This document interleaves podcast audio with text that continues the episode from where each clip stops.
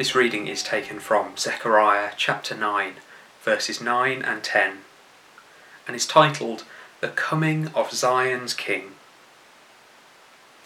Rejoice greatly, daughter Zion. Shout, daughter Jerusalem. See, your king comes to you, righteous and victorious, lowly and riding on a donkey, on a colt, the foal of a donkey.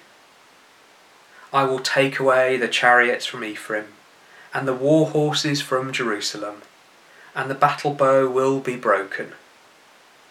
He will proclaim peace to the nations. His rule, rule will extend from sea to sea, and from the river to the ends of the earth. How busy is your diary for the next month? If you're anything like me, by this point it's normally bursting full of stuff. Do you ever feel that Christmas is just too busy?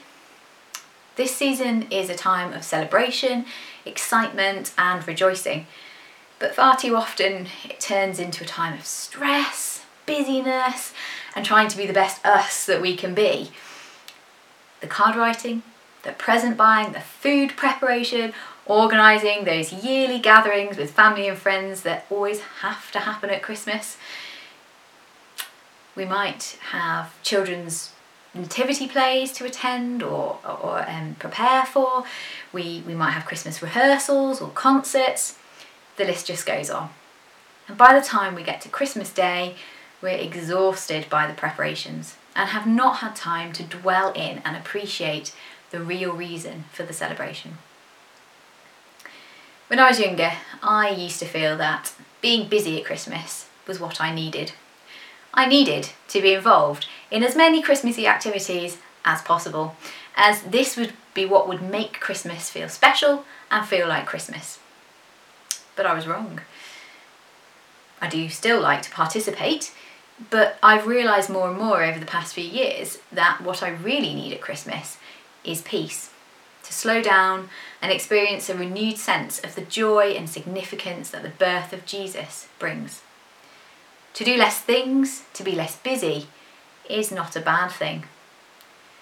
Not, it's not that all these activities are innately unhelpful, but if we allow them to dictate our focus and take our energy, we start to become drained and lacking in the joy that underpins this season.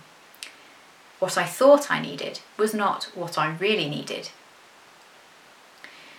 The prophecy from Zechariah that we just heard echoes this feeling that what we think we need is not always what we really need.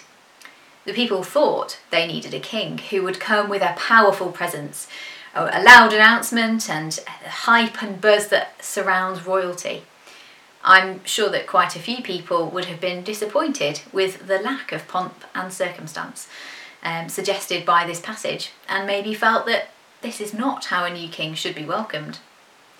But what they and we really need is the humble Jesus, riding on a donkey, a sign of the peace that he brings. It's not how we envisage a king, and the word lowly creates a feeling that maybe Jesus was not important. However, the passage tells us that this king, this king would be righteous and victorious, and yet humble. The chariots, the war horses, and the battle bow will be broken and will be taken away, much like our multiple Christmas responsibilities this year. This King's rule will be based on a peace that only Jesus Christ can bring.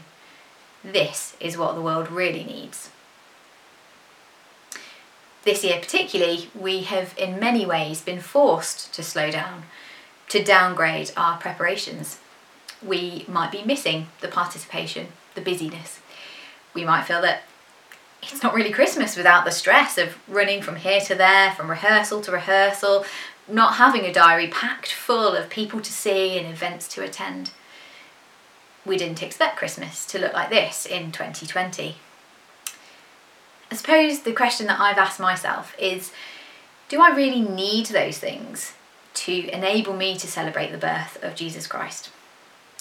Does limiting my busyness, or having it limited for me, enable God to show me what I really need, not just what I think I need more time to focus on Him without distractions.